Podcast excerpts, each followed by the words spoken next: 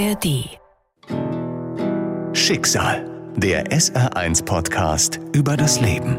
Heute. Ja, ich habe tierisch Angst, davor rückfällig zu werden und genau den Menschen, die ich über alles liebe, wieder zu verletzen. Ja. Das alles, damals waren alles materielle Sachen gewesen, ja, die ich irgendwie verhökert habe. Das ist alles ersetzbar, ja, sei es Auto, Motorrad, was weiß ich, das kannst du alles ersetzen, alles Materielle. Aber die Gefühle von Menschen, die kannst du nicht so schnell ersetzen, ja, oder zu wünschen, dass sie gewisserweise oder gewisse Sachen vergessen, das ist unmöglich. Schicksal, der SR1-Podcast über das Leben mit Martin Liss. Triggerwarnung. In dieser Podcast-Folge werden Drogenkonsum und Suizid thematisiert. Ja, das hat halt damit angefangen, dass ich in den letzten Jahren dank des Konsums von Kokain hier gelandet bin, weil der Kokainkonsum, der war einfach so riesig gewesen. Das hat mich halt in den Ruin geführt. Ja. Also ich habe alles verkauft, was ich besessen habe. Das heißt Motorrad, Auto. Ich habe irgendwann mal einen Garten gehabt, habe auch irgendwann meinen Führerschein verloren und zum Schluss war es dann so gewesen, dass ich mich zu Hause eingeschlossen habe, Jalousien runter und mit einer Kiste Bier und den Konsum von Kokain dann einfach ausgeübt habe, weil ich nicht mehr weiter wusste. Ich hatte keine Struktur mehr gehabt. Es war kein schönes Leben gewesen und deswegen habe ich den Weg hierher gesucht, ja, nach Synanon, und bin dankbar, hier aufgeschlagen zu sein. Ich habe auch einen Selbstmordversuch vor Synanon hinter mir. Das heißt, ich wollte mir an meiner Schlafzimmertür mit einem Staubsaugerkabel, total hirnrissig, ja, das Leben nehmen, also mich erhängen, und hatte mich schon rangebunden gehabt und beim Ranbinden, beziehungsweise auch beim Reinhängen in das Kabel, ist mir dann auch die Luft weggeblieben etc. Dann wurde mir schummrig und dann, das war so der Moment gewesen, wo ich gesagt habe, okay, jetzt bis hierhin und nicht weiter. Ich habe 2 wundervolle Kinder und deswegen bin ich dann hier aufgeschlagen. Ja. Also das war schon echt Endhaltestelle für mich gewesen, auf jeden Fall. Endhaltestelle Synanon. Das ist eine Stiftung, die süchtige Menschen aufnimmt, sie unterstützt und ihnen eine Perspektive bietet. Fabian, kokain- und alkoholabhängig, lebt jetzt seit fast 2 Jahren auf einem Synanon-Hof in der Nähe von Berlin. Er erzählt uns seine ganze Geschichte. Diese könnt ihr genauso wie alle weiteren Geschichten aus unserer Podcast-Reihe Schicksal in der ARD-Audiothek finden. Ich kannte als Berliner, ich bin selber 39 jetzt, kannte Synanon nicht als Berliner. Und ich würde auch sagen, dass die Mehrheit der hier auf dem Hof lebenden Synanonisten nicht aus Berlin kommen, ja, sondern sind alles Leute, die irgendwie in irgendeiner Klinik oder wie auch immer davon gehört haben und dann hier halt aufschlagen. Das Prinzip ist eigentlich ganz einfach. Wenn man ein Problem hat, dann kommt man hierher und stellt sich vors Tor und sagt, ich bin hilfesuchend und ich brauche Hilfe. Ja. Und Synanon ist dann der Schritt, den man geht, und kommt halt auf einen zu und sagt, okay, wenn du Hilfe möchtest, dann bieten wir dir diese Hilfe an. Du musst hier kein Geld mitbringen, du brauchst keine Anträge mitbringen, du musst eigentlich gar nichts haben. Ja? Wenn du hilfesuchend bist, dann gibt dir Synanon definitiv die Hand und die Hilfe und sagt, okay, wir helfen dir. Und der Auslöser war gewesen, dass ich mir da das Leben nehmen wollte, dann wirklich am nächsten Tag da meinen Trolley gepackt habe und dann mit 2 Unterhosen und 3 T-Shirts hier vorm Tor stand. Das war für mich schon ziemlich... irgendwo, ganz ehrlich, erlösend irgendwie, weil ich hatte auf jeden Fall wieder ein Ziel. Also so doof das auch klingt, ja, aber ich wollte mir im Endeffekt da gerade das Leben nehmen und wusste eigentlich gar nichts mehr. Eigentlich habe ich darauf gehofft oder gewartet, dass jemand durch die Tür reinstürmt, mich an die Hand nimmt und sagt, Fabian, ey, wir schaffen das irgendwie. Aber kam natürlich niemand, ja, sondern ich habe mich dann selber, zum Glück, Gott sei Dank, dass es so passiert ist, hier auf den Weg hergemacht und stand dann hier vorm Tor. Also es war nicht einfach gewesen, aber jetzt im Nachhinein das Beste, was mir hätte jemals passieren können. Ist einfach so, ja. Also ich bin kein Unschuldslamm, ich habe ziemlich viel Scheiße gemacht in meinem Leben. Und habe hier jetzt aber auch registrieren dürfen, dass ich selbst mit meinen 39, ich werde jetzt 40 im April, dass ich vielleicht noch die Hälfte meines Lebens vor mir habe, die auch positiv sein kann, ja. Also ich will auch nicht sagen, dass alles schlecht gewesen ist in meinem alten Leben, ja. Aber es hat mich halt hier hingeführt. Also kann es ja nicht so toll gewesen sein im Endeffekt. Fabians Leben vor Synanon beginnt scheinbar völlig normal. Er erzählt nicht von einer schweren Kindheit oder einem schlimmen Elternhaus. Er beendet die Schule und beginnt eine Ausbildung als Maler und Lackierer. Also bei uns war Pflicht gewesen, du musstest eine Ausbildung haben. Als Maler, Lackierer dann angefangen. Habe die leider nach 2 Jahren abgebrochen, weil ich mit dem Berichtsheft und mit meinem Chef nicht weiter klargekommen bin. Bin dann in die Gastronomie, das heißt in die Hotelfachrichtung gegangen, weil meine Mutter war da angestellt gewesen, da bin ich dann so reingerutscht. Hatte dann ein wundervolles Jahr bei der Marine gehabt, also ich war bei der Bundeswehr gewesen, war da bei der Marine gewesen. Wollte mich eigentlich auch verpflichten lassen für 7 Jahre, habe dann aber natürlich meine Ex-Frau kennengelernt, die Mutter von meinen Kindern. Die ist dann schwanger geworden, relativ fix. Wir haben ziemlich schnell geheiratet. Genau, bin dann aber hier in Berlin geblieben, bin wieder vom Bund zurück, habe wieder im Hotel angefangen zu arbeiten, auch gerne gearbeitet im Hotel. Da bin ich dann irgendwie gefestigt geblieben, also da war ich dann auch eine Zeit lang, habe dann als Doorman irgendwann gearbeitet, das heißt vom Hotel gestanden, da die Gäste begrüßt, Autos runtergefahren und. Und bin von dort an dann als Busfahrer umgesattelt, weil mich haben immer diese Busfahrer inspiriert, irgendwie wie die vor dem Hotel standen, schön im Warmen gesessen haben, da ihre Filme geguckt haben, während die Gäste da irgendwie auf dem Zimmer gewesen sind. Ja, und ich war darauf neidisch gewesen, bin dann halt Busfahrer geworden und habe das ein Jahr ausgeführt, knapp. Hatte dann eine OP am Fuß, musste damit dann auch wieder aufhören. Und dann fing es eigentlich an, dass ich mir einen Job nach dem anderen gesucht habe irgendwie. Bin dann umgesattelt zum Speditionskaufmann, weil das ja nahe lag, irgendwie Busfahrer, Speditionskaufmann. Das habe ich aber auch nicht beendet, weil das von meiner Frau, Freundin, wie auch immer, gab es da einen Todesfall in der Familie. Also da war der Vater gewesen, wie auch immer, der ist dann elendig an Krebs gestorben. Ich bin in der Regel immer arbeiten gewesen und war vor der Zeit, ich sag mal in meiner Jugendzeit, auch in einem Angelverein gewesen, klingt das total banal, aber da bin ich so in Kontakt getreten mit dem Konsum halt. Ich bin ein Kind von den 90ern, das heißt Love Parade war für mich ein ganz großes Thema gewesen. Ja. Da ging es für mich einfach los mit dem Konsum, Speed, Ecstasy etc. angeht. Ja. Hab dann aber meine Ex-Frau kennengelernt, hab das so gestoppt, den Konsum. Hab, wie gesagt, 2 wundervolle Kinder auf die Welt gebracht, davon ist mein Sohn, der Ältere, der ist behindert, der ist Autist. Das war damals eine ziemliche Quälerei gewesen, weil wir eigentlich nur damit beschäftigt gewesen sind, im Krankenhaus zu sein, irgendwie einkaufen oder arbeiten zu gehen. Ja. Und das war aber auch so meine Clean-Zeit gewesen, sage ich mal, die 10, 12 Jahre, die ich da verheiratet war. Und als ich mich dann von der Frau getrennt habe, weil wir uns einfach auseinandergelebt haben, ja, weil der Sohn hat halt auch ziemlich viel Zeit in Anspruch genommen, bin ich dann auch wieder zu meinen alten Kontakten gekommen und habe wieder mit dem Konsum angefangen. Nach verschiedensten Jobs lässt Fabian sich zum Industriekletterer ausbilden. Er arbeitet an Windkrafträdern, repariert Rotorblätter. Aber schließlich wird es auch hier schwierig. Sein Partner und er verlieren ihren größten Auftraggeber und weil Fabian keinen Führerschein mehr hat, bekommt er kaum noch Aufträge. Das heißt, nur so kleine Jobs angenommen irgendwie, als Kellner oder wie auch immer, so über Wasser gehalten. Dann aber zum Schluss auch nur noch als Hartz-IV-Empfänger irgendwie zu Hause vor mir hin vegetiert und alles verhökert, was man so verhökern konnte. Und habe dann auch vor 3 Jahren, das ist jetzt glaube ich, meine Eltern waren im Pfarreis gewesen und in der Zeit, wo sie verreist waren, bin ich bei denen eingebrochen zu Hause, denen das Auto aus der Garage geklaut, das habe ich dann mal für 15.000 € verhökert. Das fanden meine Eltern natürlich, als sie wiedergekommen sind aus dem Urlaub, nicht so schön. Haben mich dafür auch angezeigt und. Ich glaube, das ist auch so eine Sache in meinem Leben, die, ich weiß, also wenn mich jemand fragt, warum ich das gemacht habe, ich habe keine Ahnung. Ja, also so bescheuert muss man erstmal sein. Ich habe es aber gemacht. Ich habe meinen Eltern damit definitiv die Hölle auf Erden beschert. Ich war auch schon so runtergerockt gewesen, dass ich, meine Tochter hat mir so eine kleine Musikbox irgendwie geliehen gehabt. Ja, die habe ich bei eBay Kleinanzeigen versucht zu verkaufen. Bis mich dann die Mama anrief, also meine Ex-Frau, und meinte, ey, ist doch die Box von deiner Tochter im Endeffekt, warum setzt du die ins Internet? Ja, habe ich nicht gemacht, also wieder rumgelogen im Endeffekt bis zum Gehen nicht mehr und so hat sich das dann bei mir halt irgendwie eingepickelt, dass ich mich dann halt abschießen wollte. Es war ein schleichender Prozess gewesen, ja? Also bei mir war das damals, dass ich einfach mit Leuten abgehangen habe, die alle konsumiert haben und ich bin da reingerutscht, also da geht man einfach auf irgendeine Feier, wie auch immer. Dann gab es aber schon 2, 3, 4, 5 Leute, die dann halt schon auf die Toilette gegangen sind. Da war ich 13, 14 gewesen ungefähr. Da haben die schon angefangen, Speed zu ziehen. Dann macht man da natürlich mit. Ja, und dann hegt man natürlich auch die Freundschaften, weil es was Cooles ist irgendwie. Macht man das auch da sehr gerne mit. Und dann bleibt es natürlich aber nicht bei dem Speed, sondern ich bin auch ein sehr experimentierfreudiger Mensch gewesen damals.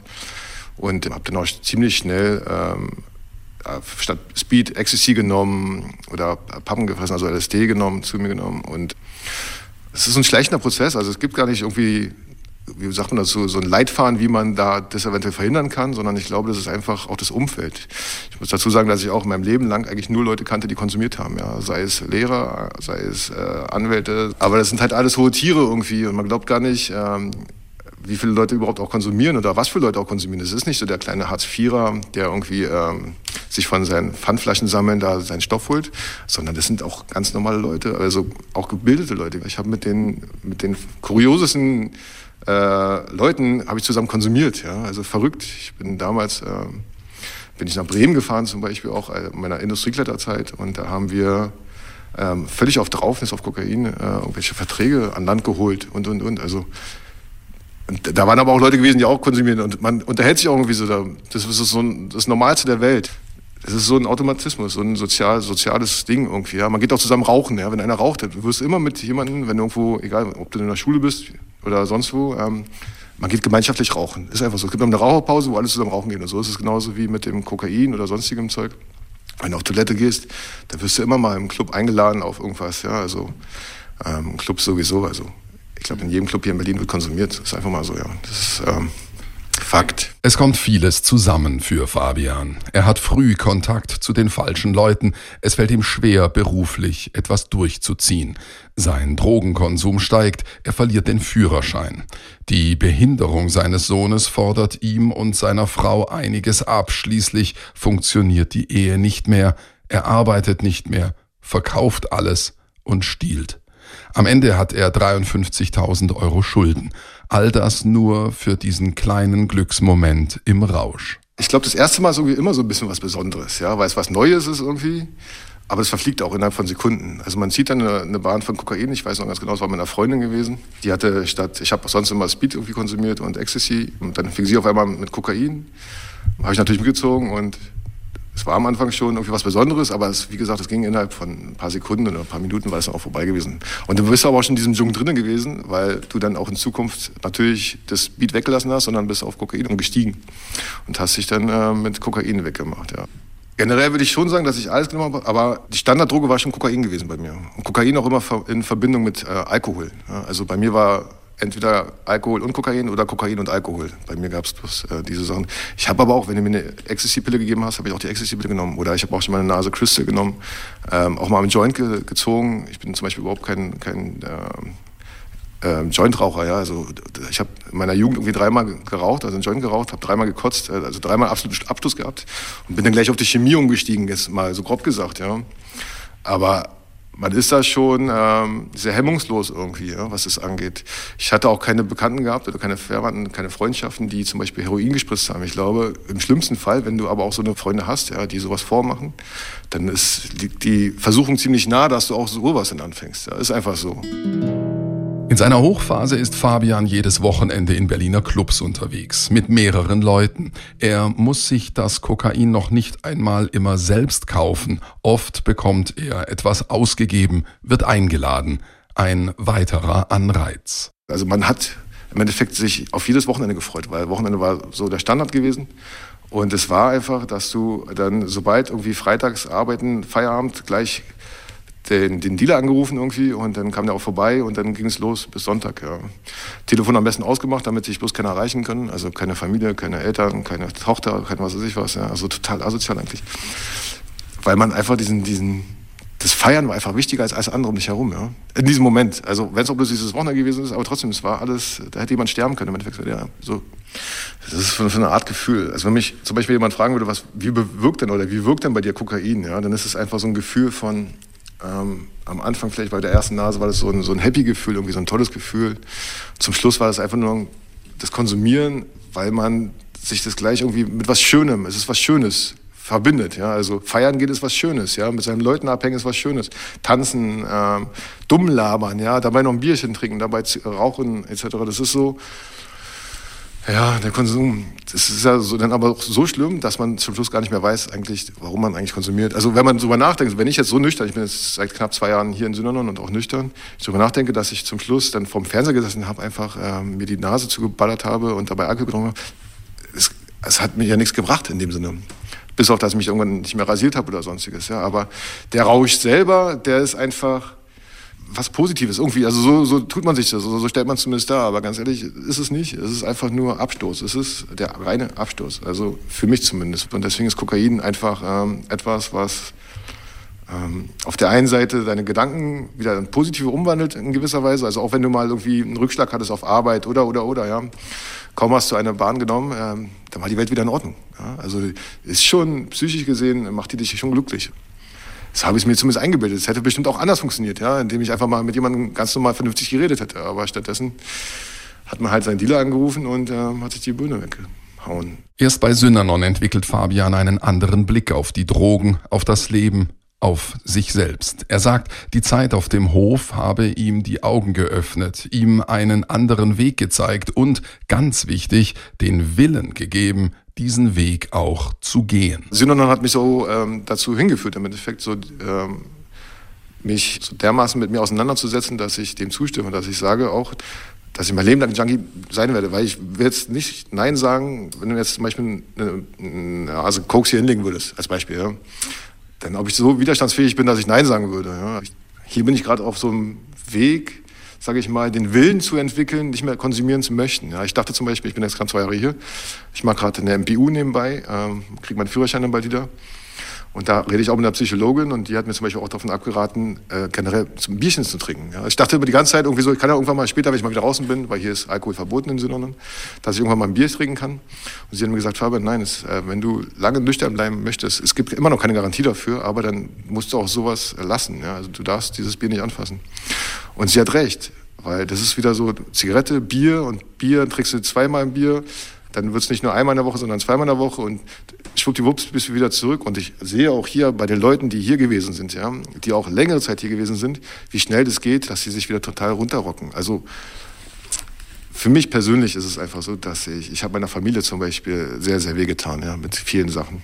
Sei es meine Eltern, meiner Frau, Freundin, wie auch immer, meinen Kindern. Ich möchte diesen Werdegang nicht nochmal machen. Ja. Also ich sehe ein, dass ich ein Junkie bin und das wird auch immer so sein. Zum Beispiel dieses Suchtverhalten. Ja. Ich habe teilweise immer noch Suchtdruck. Ja. Also wenn du draußen die Leute, jetzt ist es natürlich kalt, aber am See irgendwie spazieren gehst und kriegst auch so ein Auge dafür, wer konsumiert und nicht. Ja. Und dann denkst du auch, oh, jetzt ist doch schön am See im Endeffekt, weißt du, schönes Wetter, schön mit deinen Kumpels, wie auch immer. Aber es ist wieder genau der Absturz, weil es führt mich wieder, ich sag mal im schlimmsten Fall, wieder genau hierher. Ich bin dankbar dafür, dass es Synanon gibt und dass ich hier diesen Weg bestreiten darf, dass Synanon mir diese Hilfe gibt. Ich versuche es aber auch so zu machen, dass es für mich eine einmalige Sache bleibt. Ist einfach so. Also so ist mein Bestreben. Ich weiß nicht, wie lange ich hier in Synanon bleibe. Also ich habe kein Zeitlimit. Das ist das, was, glaube ich, mich auch ausmacht hier in Synanon. Weil ich fühle mich mir jetzt absolut noch unsicher. Ja, also ich könnte jetzt nicht rausgehen und sagen, ich möchte ein nüchternes Leben führen. So weit bin ich noch nicht. Und das Schöne an Synanon ist, es gibt mir auch die Zeit, die ich brauche. Viele kommen immer her und haben irgendwie so diesen Ansporn von wegen, ja, ich muss jetzt hier irgendwie ein Jahr bleiben. Nee, du musst gar nichts. Das Tor steht immer offen. Ja. Also das möchte ich auch nochmal sagen. Das Tor bei Synanon steht immer offen.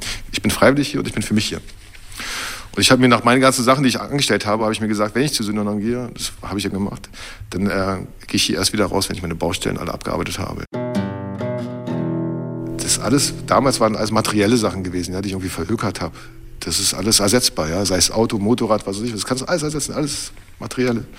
Aber die Gefühle von Menschen, die kannst du nicht so schnell ersetzen, ja, oder zu wünschen, dass sie gewisserweise oder gewisse Sachen vergessen, das ist unmöglich. Und ich habe tierische Angst davor, auf jeden Fall rückfähig zu werden, weil das ist ja das Doofe an der ganzen Geschichte. Wir wissen, dass wir suchtig sind, wir wissen, dass wir morgen alles verlieren können und trotzdem gehen wir genau diesen Schritt und verlieren einfach alles. Und das ist das Gefährliche an der ganzen Geschichte. Also ich kann dir jetzt sonst was erzählen.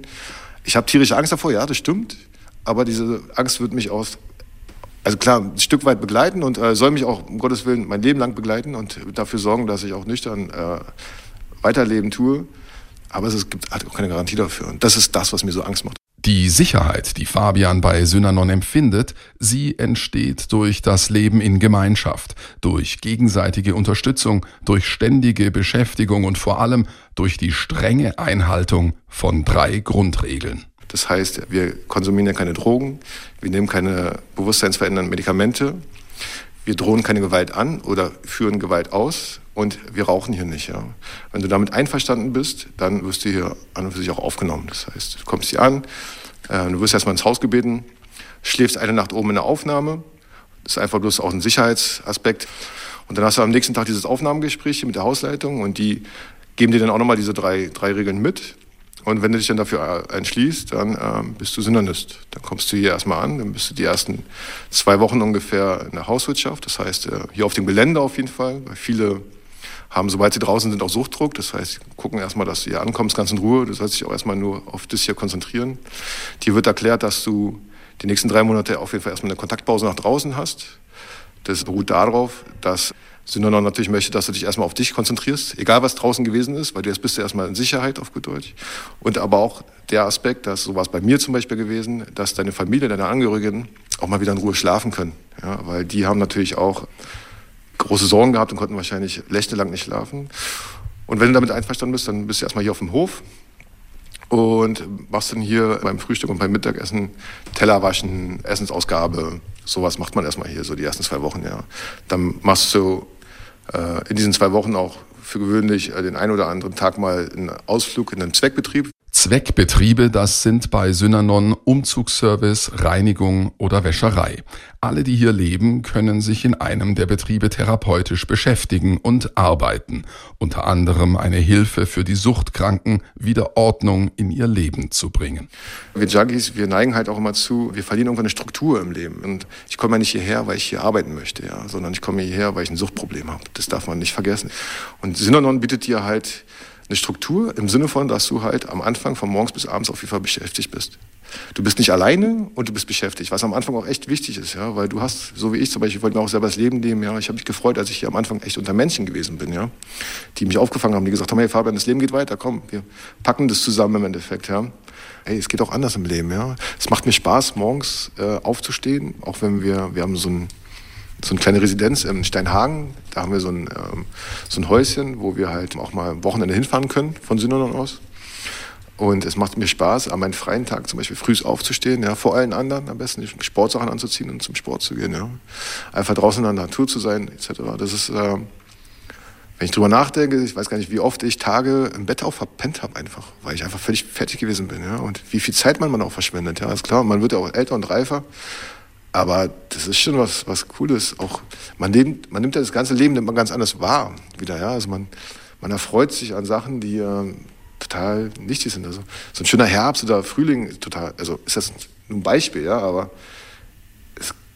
Sommer, man freut sich da wieder ganz anders drauf, als wie man drauf ist. Weil ich war auf ganz vielen großen Festivals gewesen oder Feiern gewesen. Also kann ich davon erzählen, aber ich weiß davon nichts mehr. Ja. Also im Endeffekt weiß ich davon nichts mehr, weil ich einfach so rotzevoll gewesen bin. Ich habe davon nichts gehabt. Ist einfach so, ja. Und vielleicht fange ich ja jetzt mit meinem Leben an, Sachen zu erleben, woran ich mich auch erinnern kann und die ich auch weitergeben kann im Endeffekt, ja. Ich meine, bringt dann ja nichts zu sagen, dass ich am XY-Tag im Tresor gewesen bin zum Feiern, aber ich weiß nicht, wie ich nach Hause gekommen bin oder was ich überhaupt gemacht habe. Das ist total scheiße. Die Wertschätzung ist halt eine ganz andere jetzt auf jeden Fall im Leben. Reden darüber, es ist zum einen eine Sache, die mich daran erinnert, wo ich überhaupt mal hergekommen bin, ja, weil es erinnert mich einfach daran, was für ein Trottel, was für ein Idiot ich gewesen bin und wie oft ich falsch abgebogen bin oder was ich falsch gemacht habe im Endeffekt. Und zum anderen, das ist so ein befreiendes Gefühl. Ich bin zum ersten Mal, also seitdem ich auch in Synanon bin, dank dieser Autogeschichte mit meinen Eltern zum Beispiel, bin ich in dieser Position seit Jahren und seit Jahrzehnten, könnte man fast sagen, naja, seit Jahren auf jeden Fall, wieder ehrlich zu sein. Also ich kann meinen Eltern sagen, dass, nee, möchte ich nicht, Punkt. Ohne ein schlechtes Gewissen dabei zu haben, sondern ehrlich zu sein. Also nicht nur so was Positives, sondern ich kann auch zu meinen Eltern sagen, nein, ist nicht. Als Beispiel jetzt oder zu Freunden oder Bekanntschaften oder sonstiges. Diese Ehrlichkeit, ja, die tut mir verdammt gut.